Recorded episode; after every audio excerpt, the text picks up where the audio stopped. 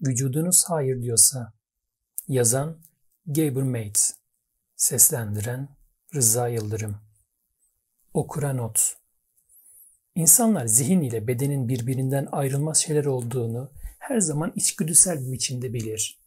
Modernite beraberinde talihsiz bir ayrışmayı tüm benliğimizle bildiğimiz şey ile düşünen aklımızla doğru kabul ettiğimiz şey arasında bir ayrımı getirmiştir. Bu iki tür bilgiden daha dar olan ikincisi çoğu zaman zararımıza olacak şekilde galip gelmektedir. Dolayısıyla eskilerin bilgeliğine dayanan sezgileri doğrulayan modern tıp bulgularını okurun önüne koymak bir zevk ve ayrıcalıktır. Bu kitabı yazmaktaki esas amacım buydu. Diğer amacım ise bize musallat olan hastalıkları bir dolu bilinçsiz şekilde nasıl yarattığımızı fark edebilmemiz açısından stres güdümlü toplumumuza ayna tutmaktı. Bu kitap reçete içermiyor fakat okurlarına kişisel dönüşümleri için kolaylaştırıcı olmasını umuyorum. Reçeteler dışarıdan gelir, dönüşüm ise içeride yaşanır. Her yıl şu ya da bu yönde fiziksel, duygusal, spiritüel, basit reçeteler öneren bir sürü kitap çıkıyor. Niyetim bunlara bir yenisini eklemek değildi. Reçeteler bir şeylerin tamir edilmesi gerektiğini varsayar. Dönüşümler ise zaten var olan şifayı bütünlüğe, tamlığa erme ortaya çıkarır. Tavsiye ve reçeteler faydalı olabilirse de bizler açısından daha değerli olan şey kendimize ve zihnimizin ve bedenimizin işleyişine dair bir içgörü geliştirmemizdir. Gerçeğe yönelik arayışını uyandırdığı bir içgörü dönüşümü de beraberinde getirebilir. Bu kitapta bir şifa mesajı arayanlar için söyleyeyim. Bu mesaj daha birinci sayfada ilk vaka analiziyle başlamaktadır. Ünlü fizyolog Walter Cannon'ın telkin ettiği üzere bedenlerimizde bir bilgelik yatıyor. Umuyorum ki bu kitap insanların hepimizde var olan iç bilgelikle aynı eksende buluşmasına yardımcı olur. Bu kitaptaki vaka analizlerinin bazıları tanınmış şahsiyetlerin yayınlanmış biyografileri veya otobiyografilerinden alınmıştır. Çoğu da kendi hekimlik deneyimimden veya sağlık ve kişisel geçmişleri hakkında görüşme yapmayı ve alıntılanmayı kabul etmiş olan insanlarla yapılmış kayıtlı görüşmelerden alınmıştır. Kişisel bilgilerin gizli bakımından isimler ve bazı hallerde diğer koşullar değiştirilmiştir. Bu çalışmayı sıradan okur açısından engel yaratacak denli akademik bir tarzdan uzaklaştırmak için notlar tutumlu şekilde kullanılmıştır. Her bir bölüme ait referanslar kitabın sonunda yer almaktadır. Aksi belirtilmedikçe italikler şahsıma aittir. Birinci Bölüm Bermuda Şeytan Üçgeni Mary kırklı yaşlarının başlarında ufak tefek, mülayim ve saygılı yerli bir kadındı. Kocası ve üç çocuğuyla birlikte 8 yıl boyunca benim hastam olmuştu. Gülümseyişinde bir utangaçlık, kendisiyle dalga geçer gibi bir hal vardı. Gülümsemesini hiç esirgemezdi.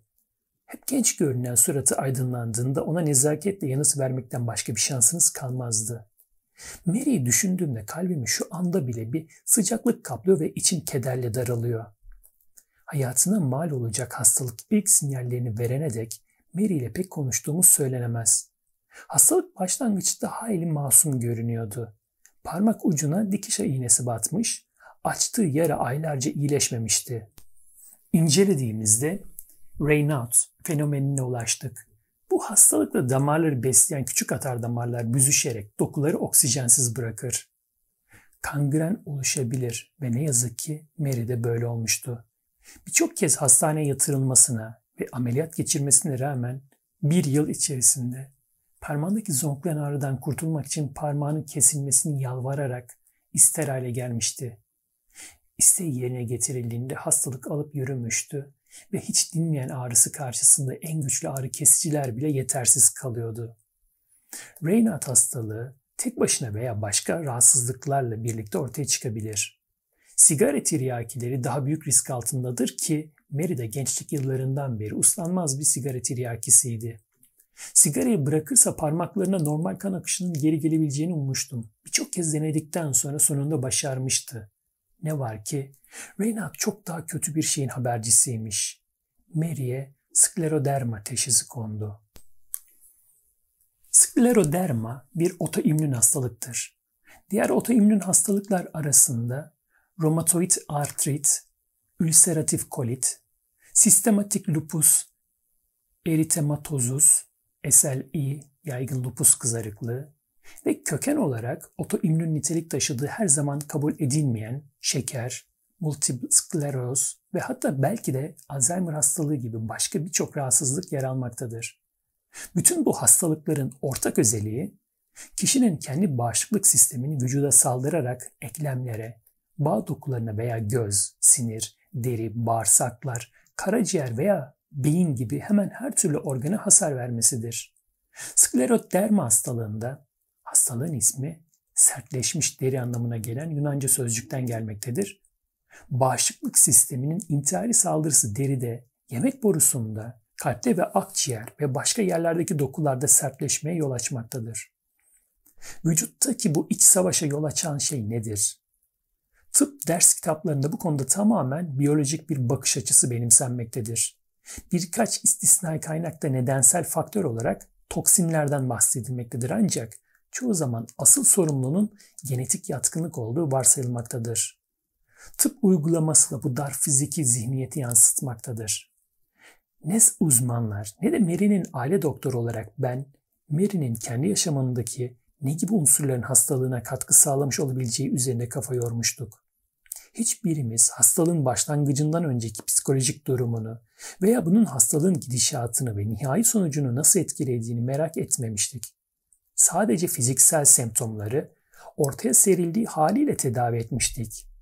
İltihap ve ağrılar için ilaç vermiş, kangrenli dokuyu kesip almak ve kan akışını artırmak için ameliyat etmiş, hareketliği yeniden sağlamak için fizyoterapiye başvurmuştuk.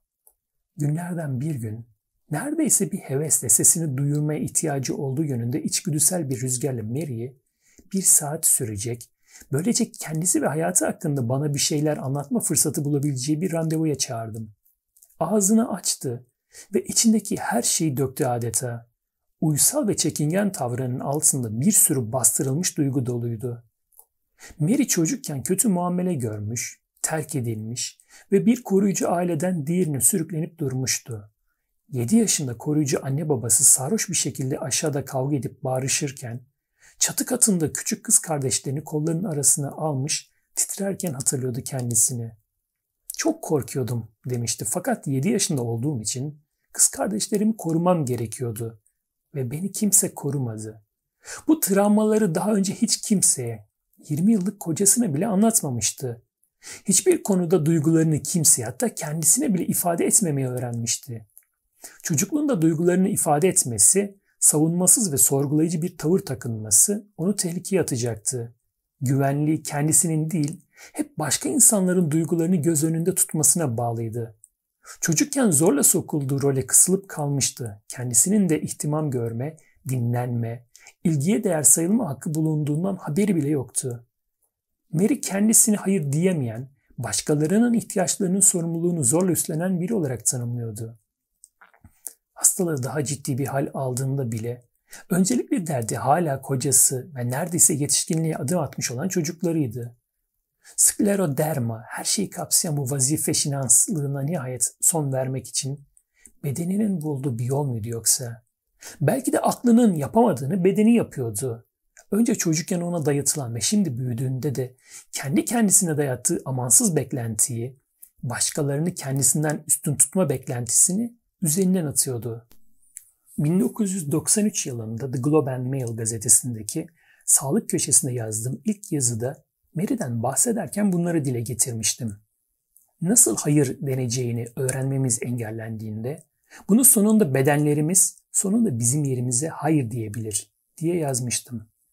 Stresin bağışıklık sistemi üzerindeki olumsuz etkilerini ele alan tıp kaynaklarına atıfta bulunmuştum. İnsanların duygusal başa çıkma tarzının sklerodermada ve diğer kronik rahatsızlıklarda bir faktör olabileceği fikri bazı hekimler açısından lanetlenen bir düşüncedir. Büyük bir Kanada hastanesinde çalışan bir romatolog editöre hem köşe yazımı hem de o yazıyı bastığı için gazeteyi ağır bir dille suçlayan sert bir mektup göndermişti. Beni tecrübesizlikle ve hiç araştırma yapmamakla suçlamıştı. Bir uzmanın beden ile zihin arasındaki bağlantıyı reddetmesi hiç de şaşırtıcı değildi. Sağlık ve hastalık hakkındaki tüm inançlarımızda dualizm, bir olayın ikiye ayrılması hakimdir. Bedeni zihinden ayırarak kavramaya çalışırız. İnsanları sağlıklı olsunlar veya olmasınlar, büyüdükleri, yaşadıkları, çalıştıkları, oynadıkları, aşık oldukları ve öldükleri ortamdan soyutlanmış bir şekilde yaşıyormuş gibi tanımlamak istiyoruz. Bunlar Ortodoks tıbbın içinde yerleşik, saklı bulunan ve hekimlerin çoğunun eğitimleri sırasında edindiği ve meslek yaşamlarına taşıdığı ön yargılardır. Diğer birçok disiplinin aksine tıp bilimi Einstein'ın izafiyet teorisinden henüz önemli bir dersi almamış durumdadır. Gözlemcinin konumu gözlemlenen fenomeni ve gözlem sonuçlarını etkileyecektir. Stres alanında öncü bir araştırmacı olan Çek kökenli Kanadalı Hans Selye'nin işaret ettiği üzere bilim insanının denetlenmemiş varsayımları keşfedeceği şeyi hem belirtmekte hem de sınırlamaktadır. Çoğu insan bilimsel araştırma ruhunun ve bu araştırmadan alınan derslerin kaşiflerin şahsi bakış açılarına nedenli bağlı olduğunu tam olarak anlayamamaktadır diye yazmış The Stress of Life, Yaşam Stresi adlı kitabında. Bilime ve bilim insanlarına bu kadar bağımlı olduğumuz bir çağda bu temel nokta özel ilgi gerektirmektedir. Bizzat kendisi de hekim olan Selye bu açık sözlü değerlendirmesinde çeyrek asır sonra günümüzde bile pek az insanın kavradığı bir gerçeği ifade etmekteydi. Doktorlar uzmanlaştıkça vücudun bir parçası veya organı hakkında daha çok şey bilmekte ve o parçanın veya organın ait olduğu insanı daha az anlama eğilimi sergilemektedir. Bu kitap için görüşme yaptığım insanlar neredeyse ağız birliği etmişçesine ne onları takip eden uzmanlar ne de aile doktorlarının kişisel, sübjektif yaşam hikayelerini keşif davetinde bulunduğunu dile getirmiştir. Olsa olsa sağlık personeli ile hemen her temaslarında böylesi bir diyaloğun baltalandığını hissetmişlerdir. Uzman meslektaşlarımla bu hastalar hakkında konuşurken bir kişiyi yıllarca tedavi ettikten sonra dahi doktorun o hastanın hastalığının dar sınırları dışında kalan yaşamı ve deneyimleri hakkında neredeyse hiçbir bilgisi bulunmayabildiğini gördüm. Bu kitapta stresin özellikle de çocukluk yıllarımızda yapılandırılan ve öz benliğimizin bir parçası zannedilecek kadar derin ve ustaca yerleştirilmiş programlanmalar neticesinde yarattığımız gizli streslerin sağlık üzerindeki etkileri hakkında yazmaya niyetlendim. Her ne kadar sıradan insanlar için yazılmış bir eserde makul görülen yeterlikte bilimsel delil sergilemiş olsam da kanaatimce kitabın özünü okurlarla paylaşabildiğim müstakil hikayeler oluşturmaktadır. Ne var ki bu tür delil anekdot cinsinden görenler için bu hikayeler hiç de ikna edici gelmeyecektir. İnsanlığın bilimsel yöntemlerin dikkatli bir şekilde tatbikinden elde ettiği muazzam yararları inkar etmek için ancak şuursuz bir entelektüel teknoloji düşmanı olmak gerekir. Ancak tüm temel bilgilerin laboratuvar ortamında veya istatistiksel analizlerle teyidi mümkün değildir. Bir hastalığın bütün açıları çift kör çalışmalarla ve en katı bilimsel tekniklerle doğrulanan olgulara indirgenemez. Kimyasal analizler çömlekçiliğin sanatsal değeri hakkında ne anlatabiliyorsa, tıp da iyileşme, ızdırap çekme ve ölme eylemlerinin anlamlı bir şekilde gerçekleşmesi hakkında o kadar şey anlatabilmektedir diye yazmıştı Ivan Ilyich Limits to Medicine, Tıbbın Sınırları adlı kitabında. İnsan deneyimi ve içgörüsünün sağladığı katkıları kabul gören bilgi dışına bıraktığımızda gerçekten de kendimizi dar bir alana hapsetmiş oluruz. Bir şeyleri yitirdik. Tüm zamanların en büyük hekimlerinden biri olan Kanadalı William Osler 1892 yılında romatoid artrit hastalığının skleroderma ile ilintili bir rahatsızlık, stres bağlantılı bir rahatsızlık olduğundan şüphelenmişti. Bugün romatoloji, Osler'ın söz konusu makalesini ilk yayımladığı tarihin üzerinden geçen 110 yılda biriken destekleyici nitelikteki bilimsel delillere rağmen bu hikmeti tümüyle yok saymaktadır. Dar bilimsel yaklaşımın tıbbi uygulamayı getirdiği nokta işte budur. Modern bilimi ızdıraplarımızın nihai hakemi mertebesine oturturken önceki çağların irfanını buruşturup atmak konusunda fazla istekli davranıyoruz. Amerikalı psikolog Ross Buck'ın işaret ettiği üzere modern tıp teknolojisi ve bilimsel farmakoloji ilerleyip gelişene dek hekimler geleneksel olarak plasebo etkilerine itimat etmek zorunda kalıyordu. Her bir hastaya kendisinin yani hastanın içindeki iyileşme becerisine dair bir güven telkin etmeleri gerekiyordu. Bunun etkili olabilmesi için doktorun hastayı dinlemesi, onunla bir ilişki kurması ve ayrıca kendi içgüdülerine de güvenmesi gerekiyordu. Öyle görünüyor ki neredeyse tamamen objektif ölçülere, teknolojiye dayanan teşhis yöntemlerine ve bilimsel tedavilere itimat eder hale geldiğimizden doktorlar bu özelliklerini kaybediyor. Yani romatoloğun azarı hiç de şaşırtıcı değildi. Ondan birkaç gün sonra editöre gelen bir başka mektup çok daha şaşırtıcıydı. Calgary Üniversitesi Klinik Tıp Profesörü Noel B. Hirschfield'den gelen bu mektup yazdıklarımı destekler nitelikteydi. Yeni bir disiplin dalı olan psikonöroimmünoloji artık beyin ile bağışıklık sistemi arasında yakın bir ilişki bulunduğuna dair pek çok alandaki bilim insanları tarafından öne sürülen sağlam delillerle ulaşılan bir noktaya gelmiştir. Bireyin duygusal maskesi ve süre giden strese verdiği yanıt gerçekten de tıbbın tedavi ettiği fakat kökeninin henüz bilinmediği birçok hastalığın, skleroderma gibi hastalıklar ve romatizmal rahatsızlıkların büyük bir çoğunluğu, iltihabi bağırsak, hastalıkları, şeker, multiple skleroz ve yan tıp dallarında gözlenen bir takım başka rahatsızlıklar sebebi olabilir. Bu mektuptaki şaşırtıcı ifade yeni bir tıp alanının varlığına ilişkindi. Psikonöroimmünoloji deneyin nesiydi? Öğrendim ki bu tıp dalı tam da zihin ile bedenin etkileşimlerini, insan gelişiminde ve yaşam boyu sağlıkta ve hastalıkta duygular ile fizyolojinin ayrılmaz bütünlüğünü inceleyen bilim dalıdır. Göz korkutucu bir karmaşıklığa sahip olan bu kelime aslında bahsi geçen disiplin dalının psişenin ruh ve kapsadığı duygular, vücudun sinir sistemiyle derinden etkileşime geçme biçimlerini ve buna karşılık zihin ile bedenin bağışıklık savunmalarımız için nasıl temel bir bağlantı oluşturduğunu incelemesi anlamına gelmektedir. Bazıları endokrin ya da hormonal, aygıtın da tüm beden yansıması sistemimizin bir parçası olduğunu belirtmek için bu yeni alanı psikonöroimmünoendokrinoloji olarak adlandırmaktadır. Yenilikçi araştırmalar bu bağlantıların hücre seviyesine kadar nasıl işlev gösterdiğini ortaya çıkarmaktadır. Daha önceden bildiğimiz ve büyük zararımıza olacak şekilde unuttuğumuz şeyin bilimsel temelini keşfetmekteyiz böylece. Yüzyıllar boyunca birçok doktor duyguların hastalığın yaratılması veya sağlığın yeniden kazanılması ile derin bir ilişki içinde bulunduğunu fark etmiştir. Araştırmalar yapmış, kitaplar yazmış ve hakim tıp ideolojisine karşı çıkmışlardır. Fakat fikirleri, keşifleri ve içgörüleri bir tür tıp Bermuda şeytan üçgeninde kaybolup gitmiştir. Daha önceki nesiller boyunca doktorlar ve bilim adamları tarafından ulaşılan zihin beden bağlantısı sanki hiç gün yüzüne çıkmamış gibi ardında tek bir iz bile bırakmadan buhar olup uçmuştur. New England Journal of Medicine dergisinde Ağustos 1985'te çıkan bir başyazıda kendisinden son derece emin bir ifadeyle hastalığın doğrudan ruhsal durumun bir yansıması olduğu şeklindeki inancımızın büyük oranda halk efsanesi olduğunu dile getirmenin zamanının geldiğini beyan edilebilmiştir. Bu tür reddiyelerin artık savunulabilir bir tarafı kalmamıştır. Dr. Hirschfield'ın The Globe and Mail gazetesine gönderdiği mektubunda psikonöroimmünoloji adlı yeni bilim dalı taşıdığı anlayış henüz dünya tıp pratiğine nüfuz etmemiş olsa da hak ettiği yere gelmiş bulunmaktadır.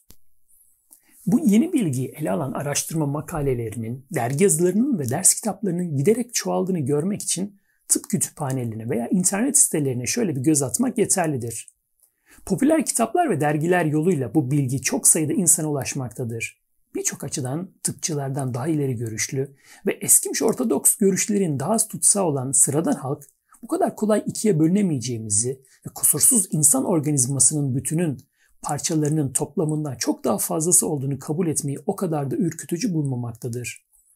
Bağışıklık sistemimiz varlığını günlük yaşamdan soyutlanmış bir şekilde sürdürmez. Örneğin sağlıklı, genç insanlarda normal fonksiyon sergileyen bağışıklılık savunmalarının final sınavlarının baskısı altındaki tıp öğrencilerinde baskılanmış olduğu saptanmıştır.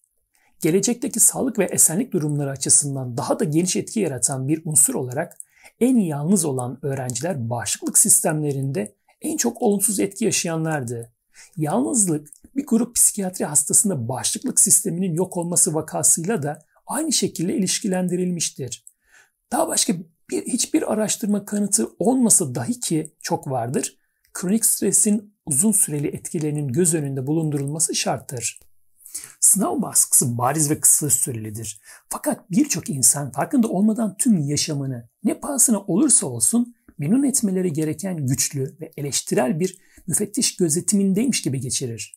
Birçoğumuz yalnız olmasak da en derin ihtiyaçlarımızı tanımayan ve doyurmayan, duygusal açıdan yetersiz ilişkiler yaşarız.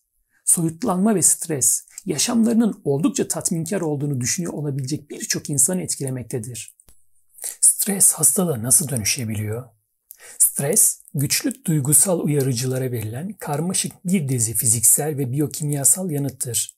Fizyolojik açıdan duygular insanın sinir sistemindeki elektriksel, kimyasal ve hormonal yükleri boşaltır.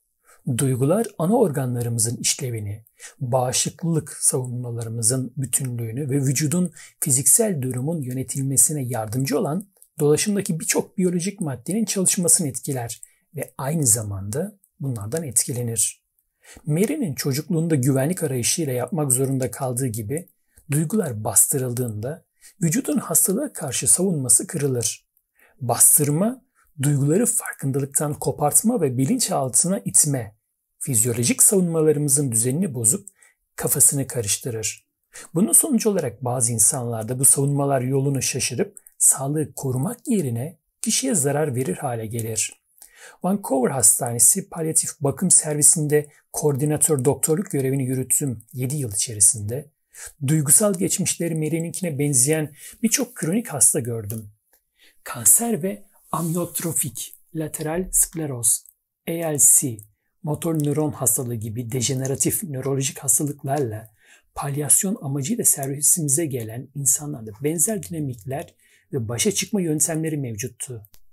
Özel hayatımda da ülseratif kolit veya kron hastalığı gibi iltihabi bağırsak rahatsızlıkları, multiple skleroz, kronik yorgunluk sendromu, otoimmün hastalıklar, fibromiyalji, migren, cilt rahatsızlıkları, endometriozis ve başka birçok hastalık sebebiyle tedavi gören insanlarda aynı kalıpları gözlemledim. Ciddi bir hastalıkla boğuşan hastalarımın hemen hepsi yaşamlarının önemli bir alanında hayır demeyi öğrenememiş kişilerdi. Bazılarının kişiliği ve içinde bulunduğu koşullar ilk bakıldığında Mary'ninkinden çok farklı görünse de temelde yatan duygusal baskı hepsinde var olan bir faktördü. Baktığım ölümcül hastalardan biri kanser tedavisi için köpek balığı kıkırdağı pazarlayan bir şirketin genel müdürü olan orta yaşlı bir adamdı. Servisimize alındığında teşhisi yakın bir zamanda konmuş bulunan kanser bütün vücuduna yayılmıştı. Neredeyse öldüğü güne dek köpek balığı kıkırdağı yemeye devam ettiyse de bunun sebebi kıkırdağın yararına hala inanması değildi. Köpek balığı kıkırdağı berbat kokuyordu. İğrenç kokusu belirli bir mesafeden dahi duyuluyordu. Nasıl bir tadı olduğunu tahmin bile edemiyorum. Nefret ediyorum bundan demişti bana. Fakat yemeği bırakırsam ortam çok hayal kırıklığına uğrar.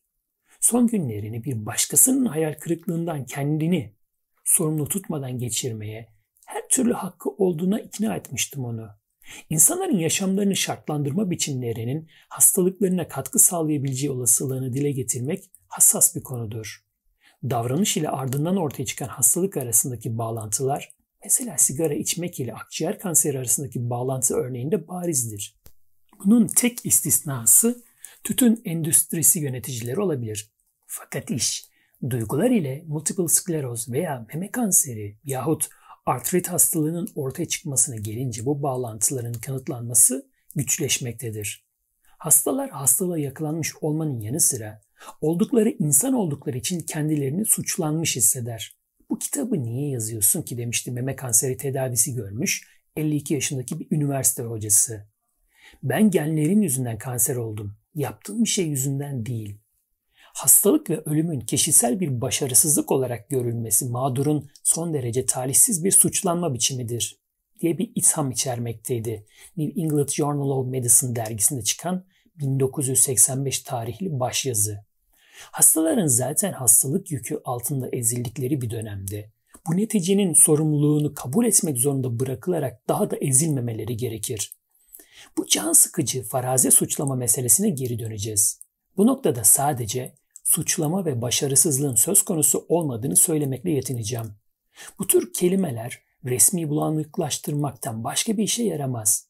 Göreceğimiz üzere hasta insanı suçlamak ahlaken kalın kafalı olmanın yanı sıra bilimsel bir bakış açısından bakıldığında tamamen yersizdir.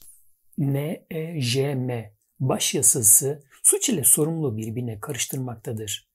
Hepimiz suçlanmaktan korksak da herkes daha sorumlu olmak yani sadece tepki vermek yerine yaşam koşullarımızın farkında olarak yanıt verme becerisine sahip olmak ister. Kendi hayatımızda belirleyici insan olmak isteriz. Söz sahibi olmak ve bizi etkileyen asıl kararları alabilmek. Farkındalık olmadan gerçek bir sorumluluk olamaz. Batı tıbbı yaklaşımının zayıf yönlerinden biri, hekimi tek otorite kılıp hastayı çoğu zaman sadece tedavi veya ilaç alıcı konumunda bırakmamızdır. İnsanlar gerçekten sorumlu hale gelme fırsatından yoksun bırakılmaktadır. Hiçbirimiz hastalığa veya ölüme yenik düştüğümüz için suçlanacak değiliz.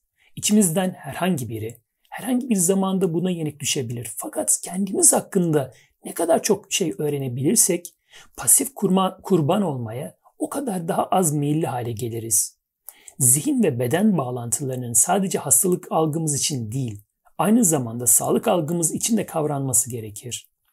Toronto Üniversitesi Psikiyatri Fakültesinden Dr. Robert Maunder hastalıkta zihin-beden bağlantısı üzerine yazmaktadır. Stres sorunsalı tespit etmeye ve buna yanıt vermeye çalışmak dedi bana bir görüşmemizde. Bu sorunsalın yok sayılmasına kıyasla sağlığa ulaşmakta işe yaraması daha muhtemel bir yol. İyileşmede her bir bilgi kırıntısı, her bir gerçek zerresi hayati önem taşıyabilir. Duygular ile fizyoloji arasında bir bağlantı varsa İnsanlara bu bağlantıyı bildirmemek onları kuvvetli bir silahtan mahrum bırakacaktır. Bu noktada dilin yetersizliği ile karşı karşıya kalıyoruz. Zihin ile beden arasındaki bağlantılardan bahsetmek bile iki ayrı varlığın bir biçimde birbiriyle bağlantılı olduğunu ima etmektedir. Oysa ki gerçek hayatta böyle bir ayrılık bulunmamaktadır. Zihinsiz bir beden, bedensiz bir zihin yoktur var olan gerçek durumu aksettirmek için zihin beden terimi önerilmektedir. Batı'da bile zihin beden düşüncesi tümüyle yeni bir kavram değildir. Platon'un diyaloglarından birinde Sokrates, Trakyalı bir doktorun Yunan meslektaşlarına yönelik eleştirisini aktarır. Yunan hekimlerinin birçok hastalığın çaresini bilmemesinin sebebi bu işte. Bütünden bir haberler. Bu durum insan vücudunun tedavisinde günümüzün en büyük hatası olduğundan bu hekimler zihni bedenden ayırmaktadır. Zihni bedenden ayıramazsınız demiş Sokrates. Psiko, nöroimmüno endokrinolojinin ortaya çıkmasından neredeyse 2500 yıl önce. When the Body Says No'yu yazmak, Mary'nin skleroderma hastalığı hakkındaki köşe yazımda ilk kez açıkça ifade ettiğim anlayışlardan bazılarını teyit etmekten çok daha fazlasına hizmet etti. Çok şey öğrendim ve daha önce hiç keşfe çıkılmamış zihin beden sahasının karış karış planını çıkartan yüzlerce hekim, bilim insanı, psikolog ve araştırmacının çalışmalarını derinden takdir eder hale geldim. Bu kitap üzerine çalışmak benim için kendi duygularımı bastırma biçimlerime dair bir iç keşif de oldu. Bu kişisel yolculuğu, duygusal baskın kanser hastalığındaki rolünü sorgulamaya gittim İngiliz Kolombiyası Kanser Araştırmaları Kurumu'nda tanıştığım bir danışmanın yönelttiği bir soru tetikledi. Habis tümörlü insanların birçoğunda ruhsal veya fiziksel acı ve öfke, üzüntü, reddetme gibi huzursuzluk veren duyguların otomatik bir şekilde inkarı gözlenmekteydi. Sizin bu meseleyle kişisel bağlantınız ne acaba diye sordu danışman bana. Sizi özel olarak bu konuya çeken şey ne? Bu soru aklıma 7 yıl önceki bir olayı getirdi. Bir akşam bakım evinde kalan 76 yaşındaki annemi görmeye gitmiştim. Annemin ilerleyen kas distrofisi vardı. Bu hastalık ailemizde gözlenen kalıtımsal bir kas atrofisi hastalığıydı. Yardım almadan yerinden bile doğrulamayan annem artık evde yaşayamıyordu. Üç oğlu olarak ailelerimizle birlikte ölümüne dek onu düzenli olarak ziyaret ettik. Ben bu kitabı yazmaya yeni başlamıştım ki annem vefat etti. Bakım evinin koridorunda yürürken bacağımda hafif bir aksama vardı. O sabah dizimdeki bir kıkırdak yırtığından ötürü ameliyat olmuştum. Ne zaman betonda koşsam Vücudumun bana ağrı diliyle anlattığı şeyi görmezden geldiğim için olmuştu bu. Annemin odasının kapısını açtığım anda otomatik bir şekilde ona sarılmak için kayıtsız, normal adımlarla yürümüştüm yatağına doğru. Aksamayı saklama dürtüsü bilinçli bir şey değildi ve bu eylem ben farkına bile varmadan gerçekleştirilmişti. Bu kadar gereksiz bir tedbire tam olarak neden giriştiğimi ancak sonradan sorguladım. Gereksizdi çünkü annem 51 yaşındaki oğlunun ameliyattan 12 saat sonra toparlayan bir dizi olacağını soğukkanlılıkla karşılardı. Peki ne olmuştu öyleyse? Bu kadar zararsız bir durumda dahi annemi kendi acımdan korumaya yönelik otomatik dürtüm, ikimizin de somut ihtiyaçlarıyla pek bir ilgisi olmayan, derinlerde programlanmış bir refleksti. Bu bastırma bir anıydı. Benim muhtemelen farkına varabileceğimden çok daha evvel gelişmekte olan beynime oyulmuş bir dinamiğin yeniden sahnelenmesi. Ömrünün ilk senesini büyük oranda Nazi işgali altındaki Budapeşte'de yaşayıp Nazi soykırımından kurtulmuş bir çocuktum ben. Anneannem ve dedem ben 5 aylıkken Auschwitz'te öldürülmüşlerdi.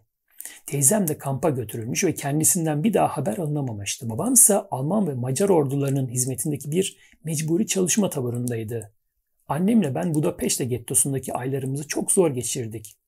Annem beni açlıktan ve hastalıktan kesin kes ölmekten kurtarmak için birkaç haftalığına yanımdan ayrılmak zorunda kalmıştı.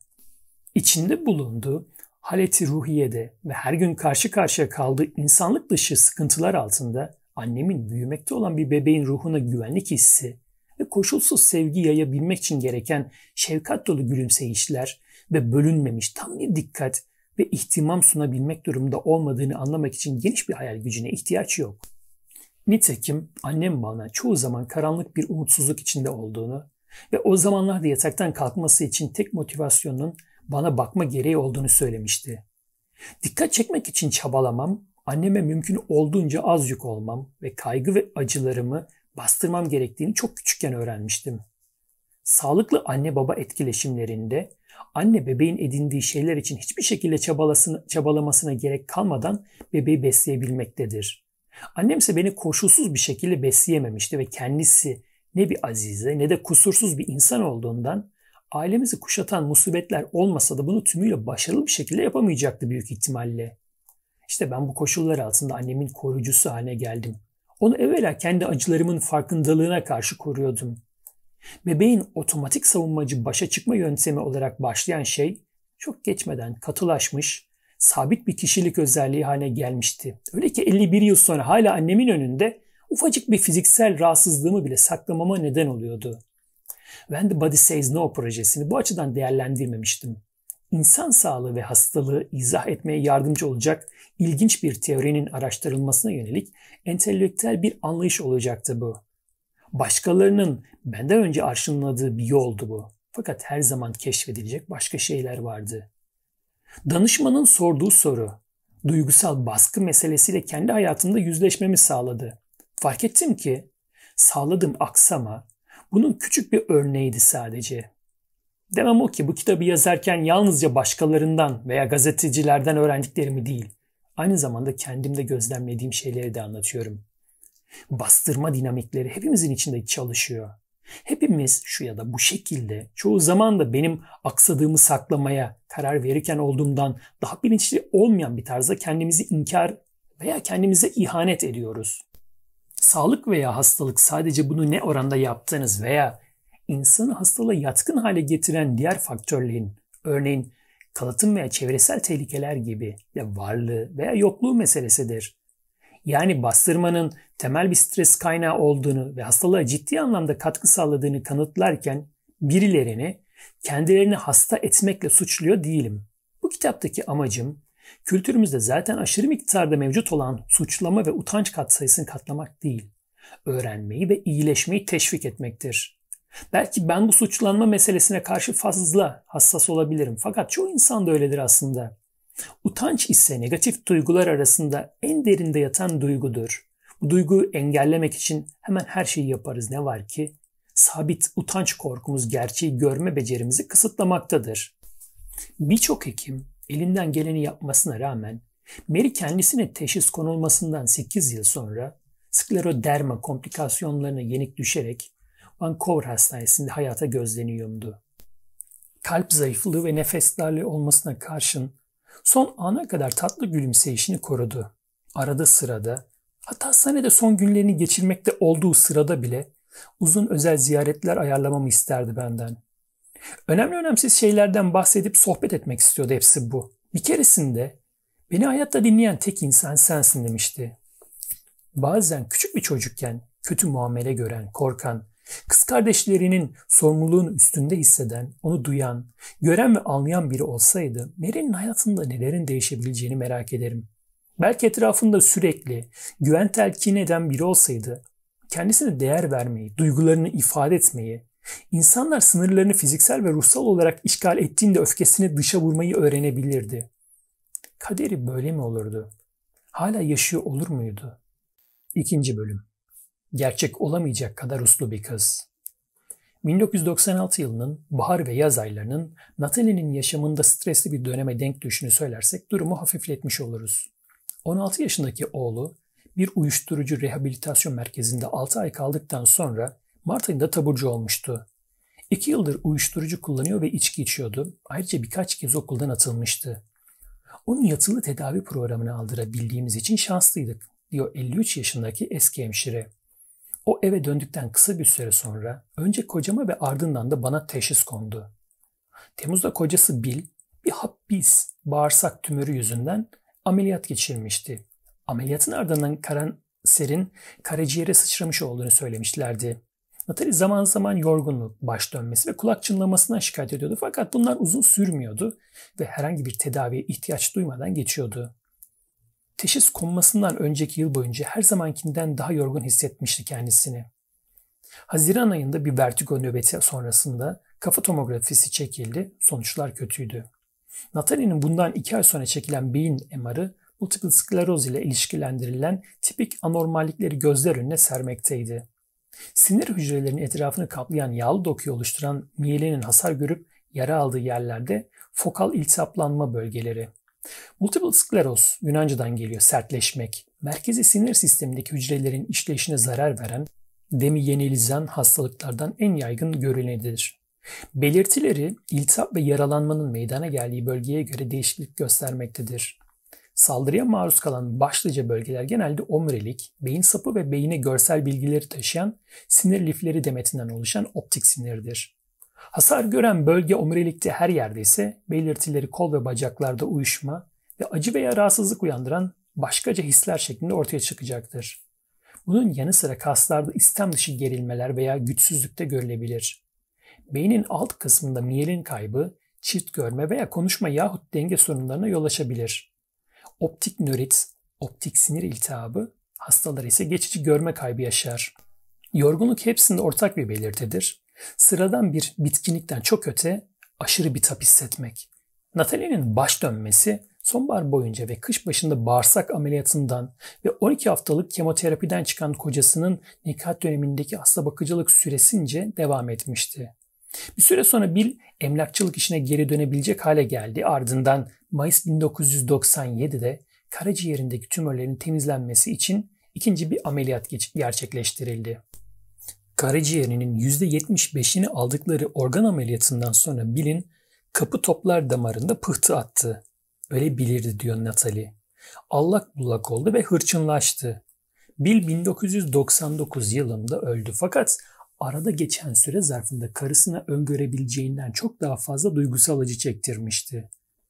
Colorado'dan araştırmacılar yineleyici, tekrarlayıcı MS olarak adlandırılan hastalığın alevlendiği dönemlerin ardından hiçbir belirti gözlenmeyen dönemlerini seyrettiği multiple skleroz türüne yakalanmış 100 hastayı incelemiştir. Natalie'de de seyreden tür de budur. Temel ilişki güçlükleri veya maddi güvensizlik gibi niteliksel olarak aşırı stres altında olan hastaların asakları neredeyse 4 kat daha yatkın olduğu ortaya çıkmıştır. 1996 Noel'inde vertigom hala yoğun bir şekilde sürüyordu fakat sonrasında neredeyse %100 iyileştim diye anlatıyor Natalie. Sadece yürümemde biraz dengesizlik vardı fakat birin karaciğer ameliyatı ile ilgili yaşanan bütün sorunlara rağmen Temmuz ile Ağustos ayları arasında biri dört kez acile kaldırmak zorunda kaldım. İyiydim. Bill iyileşiyor gibi görünüyordu ve başka bir komplikasyon yaşamayacağımızı umuyorduk. O sırada bir atak daha geçirdim. Bu atak Natalie'nin biraz rahatlayabileceğini, hizmet etmesine artık acil ihtiyaç bulunmadığını düşündüğü bir dönemde gelmişti. Kocam yapmak istemediği hiçbir şey yapması gerekmediğini düşünen türden bir insandı. Her zaman da öyle ola gelmişti. Hastayken kesinlikle hiçbir şey yapmayacağını fark ediverdi. Kanepede oturup parmaklarını çıtlatıyordu ve o çıtlattıkça siz yerinizden sıçrıyordunuz. Çocuklar bile babalarına tahammül edemez hale gelmişti. Sonunda sonbaharda Bill kendisini biraz daha iyi hissederken onu arkadaşlarla birkaç günlüğüne şehir dışına gönderdim. Uzaklaşma ihtiyacı var dedim. Peki sizin neye ihtiyacınız vardı diye sordum. Bıkmıştım. Birkaç gün golf oynamaya filan götürün onu dedim ve arkadaşı gelip aldı. İki saat sonra bir atak geçirmekte olduğumu fark ettim. Bu deneyimden ne öğrenmiş olabilirdi? Yani diyor Natalie tereddütlü bir tonda. Yardımcı rolünden ne zaman çekileceğimi bilmem gerektiğini. Fakat bunu yapamıyordum. Bir türlü birinin yardıma ihtiyacı varsa ben o yardımı sağlamak zorundayım. Kendinize ne olduğunu umursamadan mı? Evet, yokuş aşağı 5 yıl geçirdim ve hala hızımı ayarlamam gerektiğini öğrenmiş değilim. Bedenim bana sık sık dur diyor fakat ben devam ediyorum, ders almıyorum. Natalie'nin vücudunun evliliği boyunca dur demek için birçok sebebi olmuştu. Bir sürekli içiyordu ve sık sık Natalie'yi utandıracak hareketlerde bulunuyordu. İçkiyi biraz fazla kaçırdığında çirkinleşiyordu, diyor Natalie. İddiacı, agresif birine dönüşüyor, gözü kararıyordu. Diyelim ki bir partiye gittik ve orada biri sinirine dokundu. Ortada hiçbir sebep yokken insanları herkesin önünde azarlardı. Ben bunun üzerine arkamı dönüp oradan sıvışırdım ve o zaman da kendisine destek çıkmadığım için bana sinirlenirdi. MS teşhisi konmasının üstünden 48 saat geçmeden Bill'in bu süreçte yanımda yer almayacağını anlamıştım. Golf tatilinden dönen Bill birkaç ay boyunca fiziksel olarak zinde hissetti kendisini. Aile dostları olan bir başka kadınla ilişkiye girdi. Ben senin için neler yaptım baksana diye düşündüm diyor Natalie. Kendi sağlığımı tehlikeye attım. Senin için bütün bir yazı burada geçirdim. Ölümle burun burunaydın ve ben ölecek misin yoksa iyileşecek misin diye 72 saat hastane kapılarında bekledim. Eve geldiğinde de baktım sana ve karşılığını böyle aldım. Yüzüstü bıraktın beni. Psikolojik stresin multiple skleroz riskini arttırdığı yönündeki görüş yeni değildir. Multiple sklerozun bütünüyle klinik tanımını yapan ilk isim Fransız nörolog Jean-Martin Carcot olmuştur. 1868 yılında verdiği bir derste hastaların uzun süreli yası veya üzüntüyü semptomların başlangıcı ile bağlantılandırdığını söylemiştir. Bundan 5 yıl sonra bir İngiliz doktor da bir vakayı stresle bağlantılandırarak anlatmıştır. Etiyolojik bakımdan hastanın hemşireye daha mahrem bir anlatı sunarken verdiği bir başka beyandan bahsedilmesi önem taşımaktadır. Hastalığının sebebinin kocasını bir başka kadınla yatakta yakalaması olduğu şeklindeki beyan. Bu kitap için 9 MS hastasıyla görüşmeler yaptım. Bu hastalardan 8'i kadındı. MS hastalarının %60 kadarı kadındır. Natalie'nin hikayesinde gözlenen duygusal kalıplar her zaman aynı çarpıcılıkla olmamakla birlikte her bir kişide mevcuttur. Yaptığım görüşmelerde elde ettiğim bulgular yayımlanmış araştırmalarla da tutarlıdır. Bu hastalığı inceleyen pek çok araştırmacı duygusal stresin MS başlangıcında bir biçimde rol oynayabileceği yönündeki klinik izlenimlerini aktarmışlardır diye yazıyor 1970 tarihli bir araştırma makalesinde. Ebeveynlerden birine aşırı duygusal bağlılık, psikolojik özgürlüğün bulunmayışı, yoğun bir sevgi ve şefkat ihtiyacıyla öfke hissedememe veya öfkeyi ifade edememe tıbbi gözlemciler tarafından uzun süredir hastalığın doğal gelişiminin olası faktörleri olarak teşhis edilmektedir. 1958 tarihli bir çalışmada vakaların neredeyse %90'ında belirtilerin ortaya çıkmasından önce hastaların güvenlik sistemlerini tehdit etmiş travmatik olaylar yaşadıkları tespitine varılmıştır. 1969 yılında yapılan bir çalışma İsrail ve ABD'den 32 hastada psikolojik süreçlerin oynadığı rolü incelemiştir. Bu MS hastalarının %85'inde daha sonra multiple skleroz olarak teşhis konan semptomlar yakın bir tarihte yaşanan son derece stresli olayların ardından ortaya çıkmıştır. Stres kaynağının niteliği sevdiklerinin ölümü veya hastalığından ani bir geçim kaybı tehlikesine veya kişinin yaşamında kalıcı bir değişikliğe yol açan ya da üstesinden gelemeyeceği bir esneklik veya adaptasyon gerektiren ailevi bir olaya kadar hayli çeşitlilik göstermekteydi. Müzmin evlilik çatışmaları bu stres kaynaklarından biriyken bir diğeri de işte artan sorumluluktu. Ortak özellik diyor çalışmanın yazarları. Güç bir durumla başa çıkmak konusunda gittikçe daha çok zorlanır hale gelmek, tetiklenen yetersizlik veya başarısızlık duygusudur. Bu stres duygularına farklı kültürlerde rastlanmıştır. Bir başka çalışma ise MS hastalarını sağlıklı bir kontrol grubuyla karşılaştırmıştır. MS grubunda ciddi tehditkar olaylar 10 kat daha yaygındı. Evlilik içi çatışmalara ise 5 kat daha sık rastlanmaktaydı. Görüştüğüm multiple skleroz hastası 8 kadından sadece bir tanesi halen ilk uzun süreli ilişkisini sürdürmekteydi. Diğerleri ya eşlerinden ayrılmış ya da boşanmıştı. Bu kadınlardan dördü hastalığın başlangıcından bir süre önce eşleri tarafından fiziksel veya psikolojik saldırıya uğramışlardı. Geri kalan vakalarda ise eşler duygusal olarak uzak ve ulaşılamaz tiplerdi. Gazeteci Louis 1974 yılında kendisine MS teşhisi konduğunda 24 yaşındaydı. Kısa süreli bir çift görme bozukluğundan birkaç ay sonra bacaklarında batma hissi başlamıştı. Ondan önceki iki yıl boyunca Kuzey Kutup bölgesinde yerlilere ait ufak bir yerleşim yerinde kendisinden 9 yaş büyük olan ve şimdi dengesiz bir akıl sağlığına sahip olduğunu söylediği bir sanatçı ile birlikte yaşamıştı. Bu sürecin ardından manik depresif teşhisiyle hastaneye yatırılmıştı.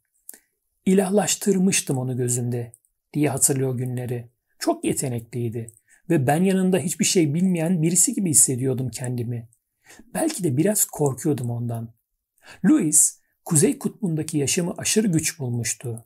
Korunaklı bir şekilde yetiştirilmiş bir batı yakası kızı olarak Patagonya'ya taşınmak gibi bir şeydi bu.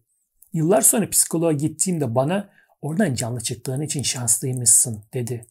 Aşırı alkol, ölümler, cinayetler ve izolasyon vardı orada. Yol filan yoktu. Birlikte olduğum kişiden yargılayıcı tavırından ve öfkesinden fiziksel olarak korkuyordum. Birkaç ay sürmesi gereken bir yaz aşkıydı aslında ama birkaç yıl sürdü. Elimden geldiğince dayanmaya çalıştım fakat sonuçta beni kapı dışarı attı. Yaşam koşulları berbatmış. Tuvaletimiz dışarıdaydı ve eksi 40-50 derece soğukta dayanılmaz oluyordu. Sonunda ödün verip benim geceleri çişimi yapabilmem için bir kapalı lazımı kaldı. Zira kadınların erkeklerden daha çok çişi geliyor öyle değil mi? Bu bir fedakarlık mıydı yani diye soruyorum. Evet öyleydi. Lazımını dışarıya taşıyıp boşaltmamız gerekiyordu ve bunu yapmak istemiyordu. Bir gece alıp kara fırlattı lazımlı ve dışarıdaki tuvaleti kullanmamı söyledi. Suyu da taşımam gerekiyordu bu arada. Akan bir suyumuz yoktu. Başka seçenek yoktu yani. Onunla birlikte kalmak istiyorsam bunlara katlanmam gerekiyordu. Ondan istediğim temel şey saygıydı. Bunu söyleyip duruyordum. Neden bilmiyorum ama benim için en önemli şey buydu. O kadar istiyordum ki bunu onca şeye katlanmaya razıydım. Louis daha önceki yaşamına da bilhassa da annesiyle olan ilişkisine derin bir onaylanma ihtiyacının damga vurduğunu söylüyor. Hayatım üzerine daima kontrol sahibi olan ne giyeceğimi, odamı nasıl dekore edeceğimi, başından sonuna ne yapmam gerektiğini bana söyleyen annemin yerine koymuştum onu. Gerçek olamayacak kadar uslu bir küçük kızdım. Yani onaylanmak için kendi isteklerinizi veya ihtiyaçlarınızı dizginlemeniz gerekiyordu. Her zaman annemle babamın olmamı istedikleri gibi biri olmaya çalıştım. Çok tanınmış bir psikoterapist olan Barbara, kronik hastalığı bulunan pek çok insanı tedavi ediyor. Kendisi de multiple skleroz hastası. Çocukluk yıllarından kaynaklanan bastırılmışlığın MS semptomlarındaki iltisaplı plaklarla ve yaralanmalarla herhangi bir ilgisi bulunduğu fikrini şiddetle reddediyor. Barbara'nın multiple skleroz hastalığı 18 yıl önce başlamış. İlk belirtiler bir rehabilitasyon merkezinde tedavi ettiği sosyopat bir adamı iki hafta kalmak üzere evine çağırmasından kısa bir süre sonra ortaya çıkmış. Öyle çok terapi görmüştü ki ona yepyeni bir şans vermek istemiştim. Gelin görün ki bu hasta Barbara'nın evinde ve evliliğinde kargaşaya ve parçalanmaya yol açmıştı. Barbara'ya ciddi anlamda sorunları olan bir kişiye yaptığı bu daveti kendisi açısından büyük bir sınır problemi olarak görüp görmediğini soruyorum. Hem evet hem hayır. Bence bir sorun yoktu çünkü bu sadece iki haftalık bir şeydi. Fakat tabii ki bir daha asla böyle bir şey yapmam. Artık sınırlar konusunda öyle iyiyim ki hastalarımdan biri bana sınırlar kraliçesi diyor. Ki bu arada kendisi de bir terapist. Bu konuda şakalaşıyoruz. Maalesef bunu acı bir şekilde öğrenmem gerekti. Bazen MS aptallığımdan ötürü bir ceza olarak yakalandığımı düşünüyorum. Hastalıktan ceza olarak bahsetmek kilit bir meseleye işaret ediyor. Kronik hastalıklara yakalanan insanlar pek çok kez bu talihsizliklerini her nasılsa hak etmiş olmakla suçlanır veya kendilerini bu şekilde suçlayabilirler. Bastırılmışlık, stres perspektifi gerçekten hastalığın bir ceza oluşturduğu anlamı içerseydi Barbara'nın bu görüşü reddetmesini anlardım fakat bilimsel bir kavrayış edinme arayışının ahlaki değerlendirmelerle ve yargılarla bağdaşması mümkün değildir. Zarar verme potansiyeli bulunan bir insanı düşüncesizce eve davet etme kararının bir stres kaynağı oluşturduğunu ve hastalığın başlamasını bir rol oynadığını söylemek, stres ile hastalık arasında bir ilişki bulunduğuna işaret etmekten başka bir amaç içermemektedir. Olası bir neticeyi tartışmaktadır. Bir ceza olarak değil, bir fizyolojik gerçeklik olarak. Barbara anne babasıyla arasındaki tek ilişkinin karşılıklı sevgi dolu ve sağlıklı bir ilişki olduğunu ısrarla vurguluyor.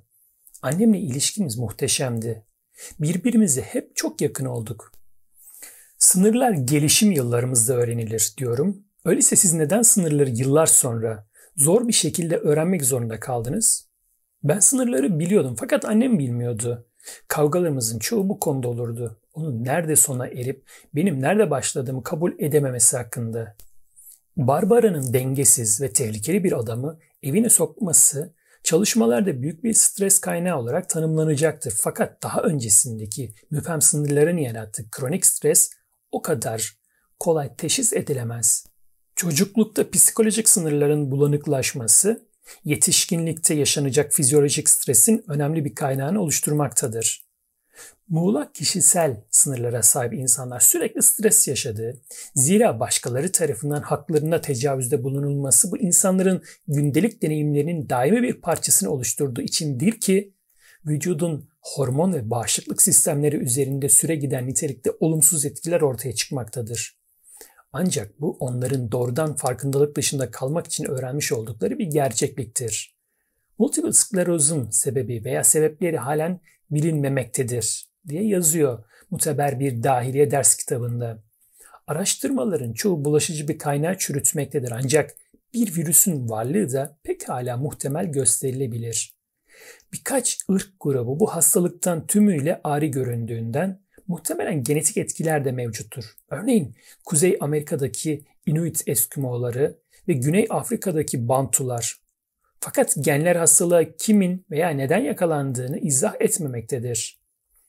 MS'e genetik yatkınlığın kalıtımsal olarak geçmesi mümkün olmakla birlikte hastalığın kalıtımsal olarak geçmesi mümkün değildir diye yazıyor Kaliforniya Üniversitesi Multiple Skleroz Kliniği eski şefi nörolog Louis J. Rosner.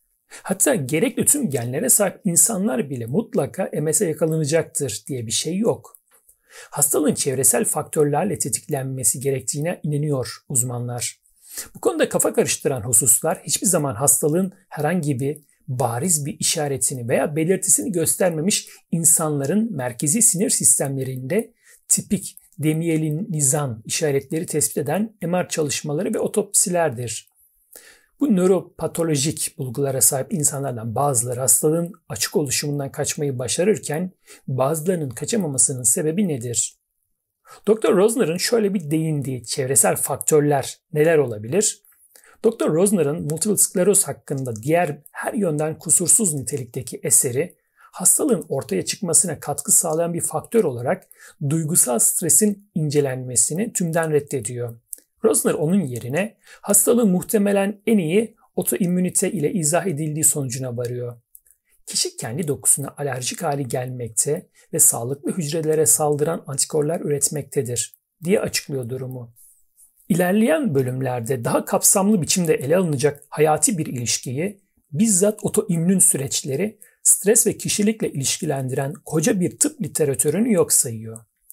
Chicago Hastanesi Üniversitesi Nöroloji bölümünde yapılan 1994 tarihli bir çalışma, sinir sistemi bağışıklık sistemi etkileşimlerini ve bu etkileşimlerin multiple sklerozdaki potansiyel rolünü incelemiştir. Fareler kullanılarak kaç veya savaş yanıtı engellendiğinde suni olarak tetiklenmiş otoimmün hastalığın ağırlaşacağı kanıtlanmıştır. Bu şekilde müdahale edilmemiş olsaydı farelerin strese normal yanıt verme yetisi onları koruyacaktı.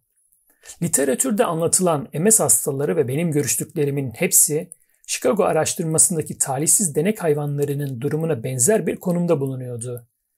Çocukluk koşullandırmalarından ötürü akut ve kronik strese maruz kalmışlardı ve gereken kaç veya savaş davranışını gösterme yetileri bozulmuştu.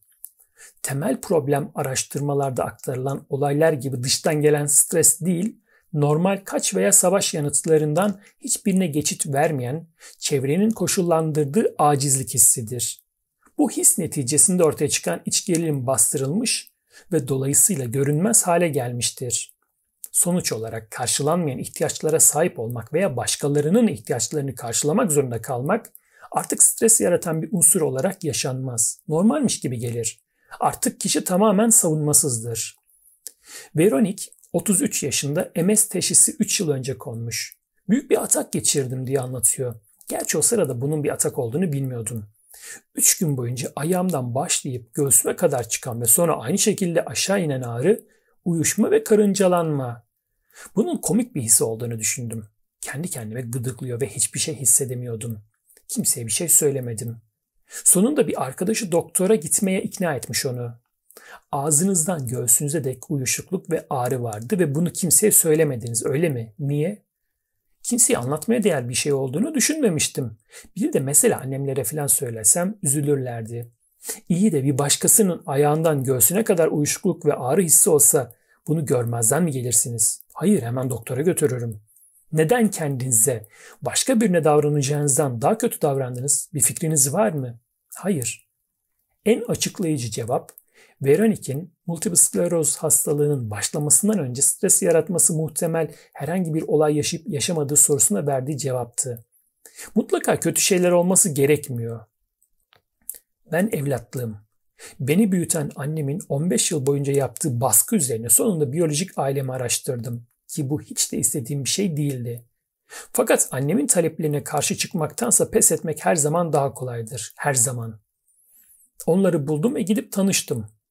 İlk izlenimim amanın bunlarla bir akrabalık bağımız olması mümkün değil şeklinde oldu. Ailemin geçmişini araştırıp bulmak benim için çok sıkıntılı oldu. Zira muhtemelen enses bir tecavüzün ürünü olduğumu öğrenmeye ihtiyacım yoktu. Ki durum öyle görünüyordu. Kimse hikayeyi tam olarak anlatmıyordu ve biyolojik annem de hiçbir şey söylemeyecekti. Bir de o sırada işsizdim.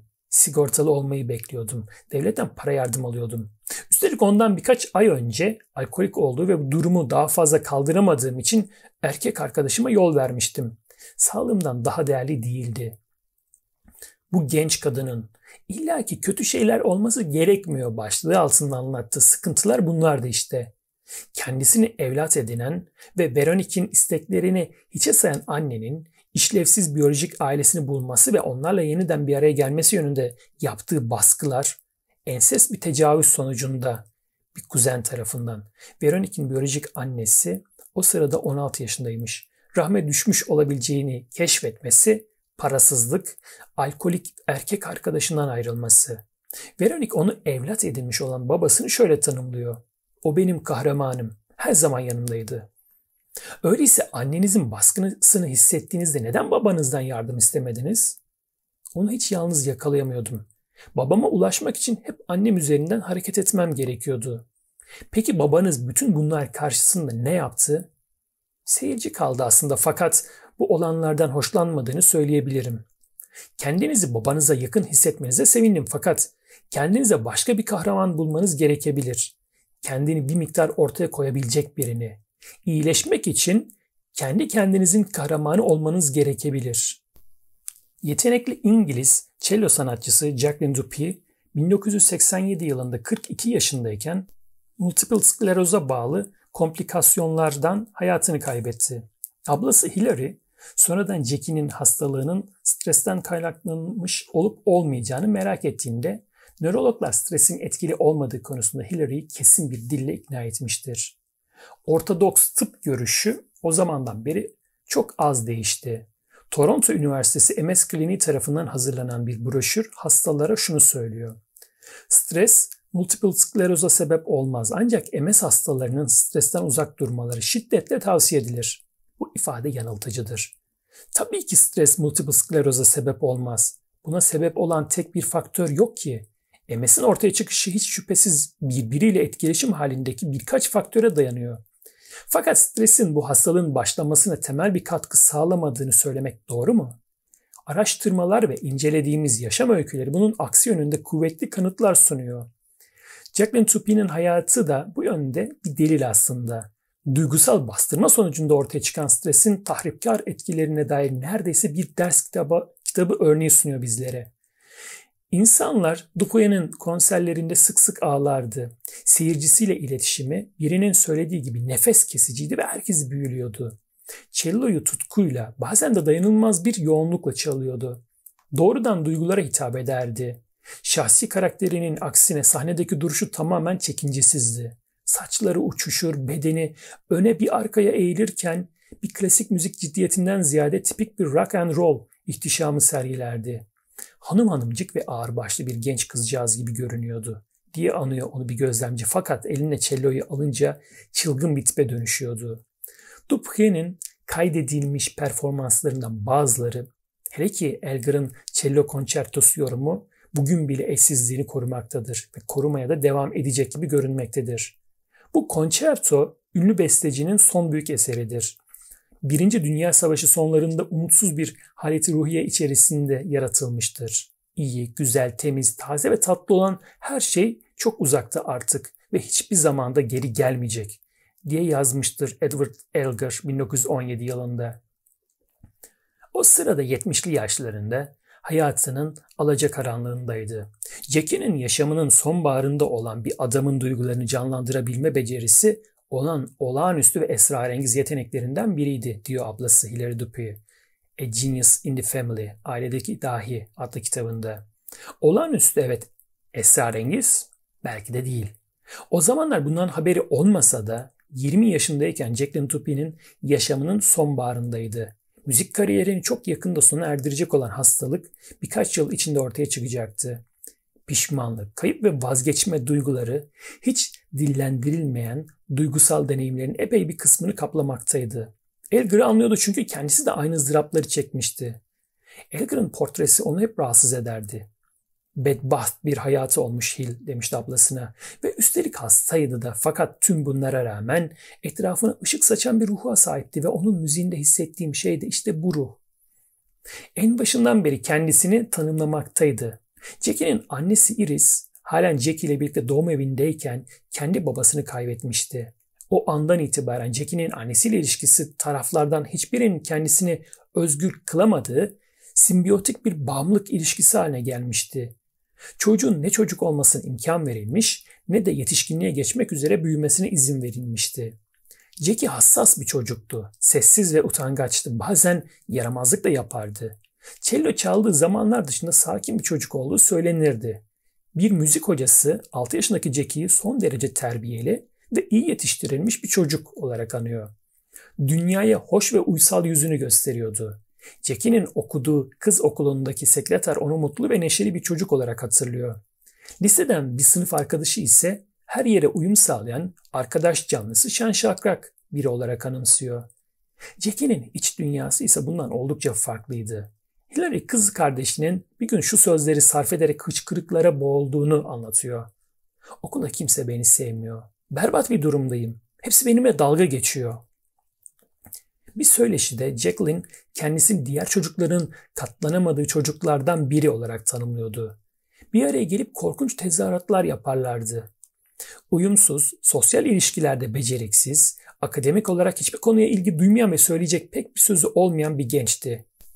Ablasının dediğine göre Jackie kendisini sözlü ifade konusunda her zaman zorluk çekmişti. Jacqueline Dupieux adlı kitabında Jackie'nin biyografisini yazan Elizabeth Wilson dikkatli arkadaşları Jackie'nin aydınlık görüntüsü altında yeni yeni oluşmaya başlamış melankoli damarını görmüşlerdi diye anlatıyor. Jackie hastalanana dek tüm yaşamı boyunca duygularını annesinden gizleyecektir. Hilary'nin aksardığı tüyle ürperten bir çocukluk anısında Jacqueline gergin bir ifadeyle ve sır verir gibi fısıldayarak şunları söylüyor. Hil anneme söyleme ama ben büyüyünce konuşamayacağım ve yürüyemeyeceğim. Kendimizle ilgili böylesi dehşet verici bir kehanette nasıl bulunabiliyoruz? Ya esrarengiz şeyler oluyor ya da bilinçaltının derinliklerinde çocuk Jackie'nin daha o zamandan hissettiği bir şeyin tezahürü yaşanıyor.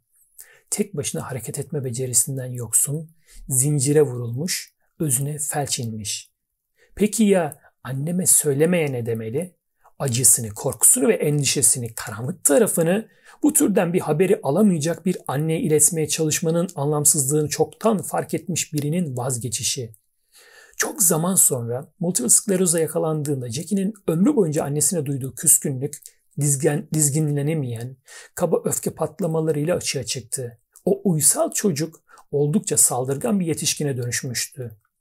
Jacqueline Dupia cello'yu ne kadar sevse de içindeki bir şey cello virtüözü rolüne karşı koyuyordu. Bu virtüöz karakteri Jackie'nin özbenliğini ele geçiriyordu. Ayrıca bu duygusal iletişim kurabildiği tek alan ve annesinin dikkatini çekebilmesinin tek yolu haline de gelmişti.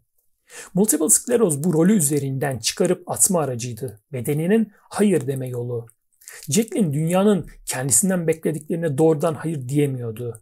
18 yaşındayken ki o zamanlar çoktan meşhur olmuştu. O sırada bir kriz geçiren başka bir genç cello sanatçısını gıpta etmişti. Ne şanslı kız demişti bir arkadaşına. İsterse müziği bırakabilir. Oysa ben asla bırakamam. Çünkü bir sürü insan benim için bir sürü para harcadı. Cello hayal bile edemeyeceği kadar yükseğe çıkmasını sağlamış ve elini kolunu bağlamıştı. Müzik kariyeri onu tepelere taşıdıkça yeteneğinin ve ailesinin ihtiyaçlarının ona dayattıklarına boyun eğeceği için korkuya kapılmıştı. Hilary Jackie'nin cello sesinden bahsediyor. Jackie'nin doğrudan duygularını ifade etme yolları çok küçük yaşlarda bastırıldığından cello onun sesi haline gelmişti. Tüm gerginliğini, acısını, vazgeçişini, tüm öfkesini müziğe aktarıyordu. Cello hocalarından birinin öngörülü biçimde gözlemlediği üzere Jackie büyüdüğünde içindeki saldırganlığı dışarı çıkarmak için çalarken enstrümanını zorluyordu. Müzikle uğraşırken hayatının başka yerlerinde seyreltilmiş veya yok edilmiş olan duygularını tümüyle harekete geçiriyordu. Bu yüzden izlemesi o kadar sürükleyici ve dinlemesi genellikle o denli acı vericiydi. Rus cello sanatçısı Misha Maisky'nin deyişiyle neredeyse ürkütücü. Çocuklukta ilk sahneye çıkışından 20 yıl sonra artık MS hastası olan Jackie bir arkadaşına kendisini ilk kez sahnede bulduğunda nasıl hissettiğini anlatmıştı. O ana kadar dış dünya ile iletişimini engelleyen tuğladan örülmüş bir duvar varmış sanki önünde. Fakat Jackie seyirciler için çalmaya başladığı anda o duvar ortadan kaybolmuş ve sonunda konuşabildiğini hissetmiş. Cello çaldığı anlarda hiç kaybolmayan bir hismiş bu. Büyüdüğünde tuttuğu günlüğüne kelimelerle nasıl konuşacağını hiç bilmediğini sadece müzikle konuşabildiğini yazacaktı. Jacqueline Dupui'nin multiple sklerozdan önceki yaşamının son evresine damgasını vuran kocası Daniel Barenboim ile ilişkisi cellosunu bırakmasına yol açtı. İsrail'de büyümüş çekici, kültürlü ve kozmopolit bir Arjantin Yahudisi olan Barenboim, 20'li yaşlarının başlarında uluslararası müzik dünyasında patlayan bir yıldızdı. Aranan bir konser piyanisti ve oda müzisyeniydi. Ayrıca besteci olarak da adından söz ettirmekteydi. Dupuy ile Barenboim tanıştıkları anda aralarındaki müzik iletişimi kendiliğinden bir elektrik, tutku ve hatta gizem yaratı vermişti. Aşk ve evlilik kaçınılmazdı. Ancak peri masallarında rastlanabilecek bir romantizm yaşanıyordu. Klasik müzik dünyasının büyülü çift haline gelmişlerdi. Ne yazık ki Jackie evliliğinde de kendi ailesinde olduğundan daha çok sergileyemedi özbenliğini. Onu yakından tanıyanlar çok geçmeden tuhaf, tarifsiz bir yoğun Amerikan aksanı ile konuşmaya başladığını fark etmişti. Hiç farkına varmadan kocasının konuşma biçimini benimsemesi kişiliğinin daha dominant bir başka kişilikle birleşmesine işaret etmekteydi. Hillary Jackie'nin yine kendisini bir başkasının ihtiyaçlarına ve beklentilerine göre şekillendirdiğini yazıyor. Kişiliğinin ardına kadar açık alanları, müzik yaptıkları anlar dışında ifade için pek az imkan bırakmaktaydı.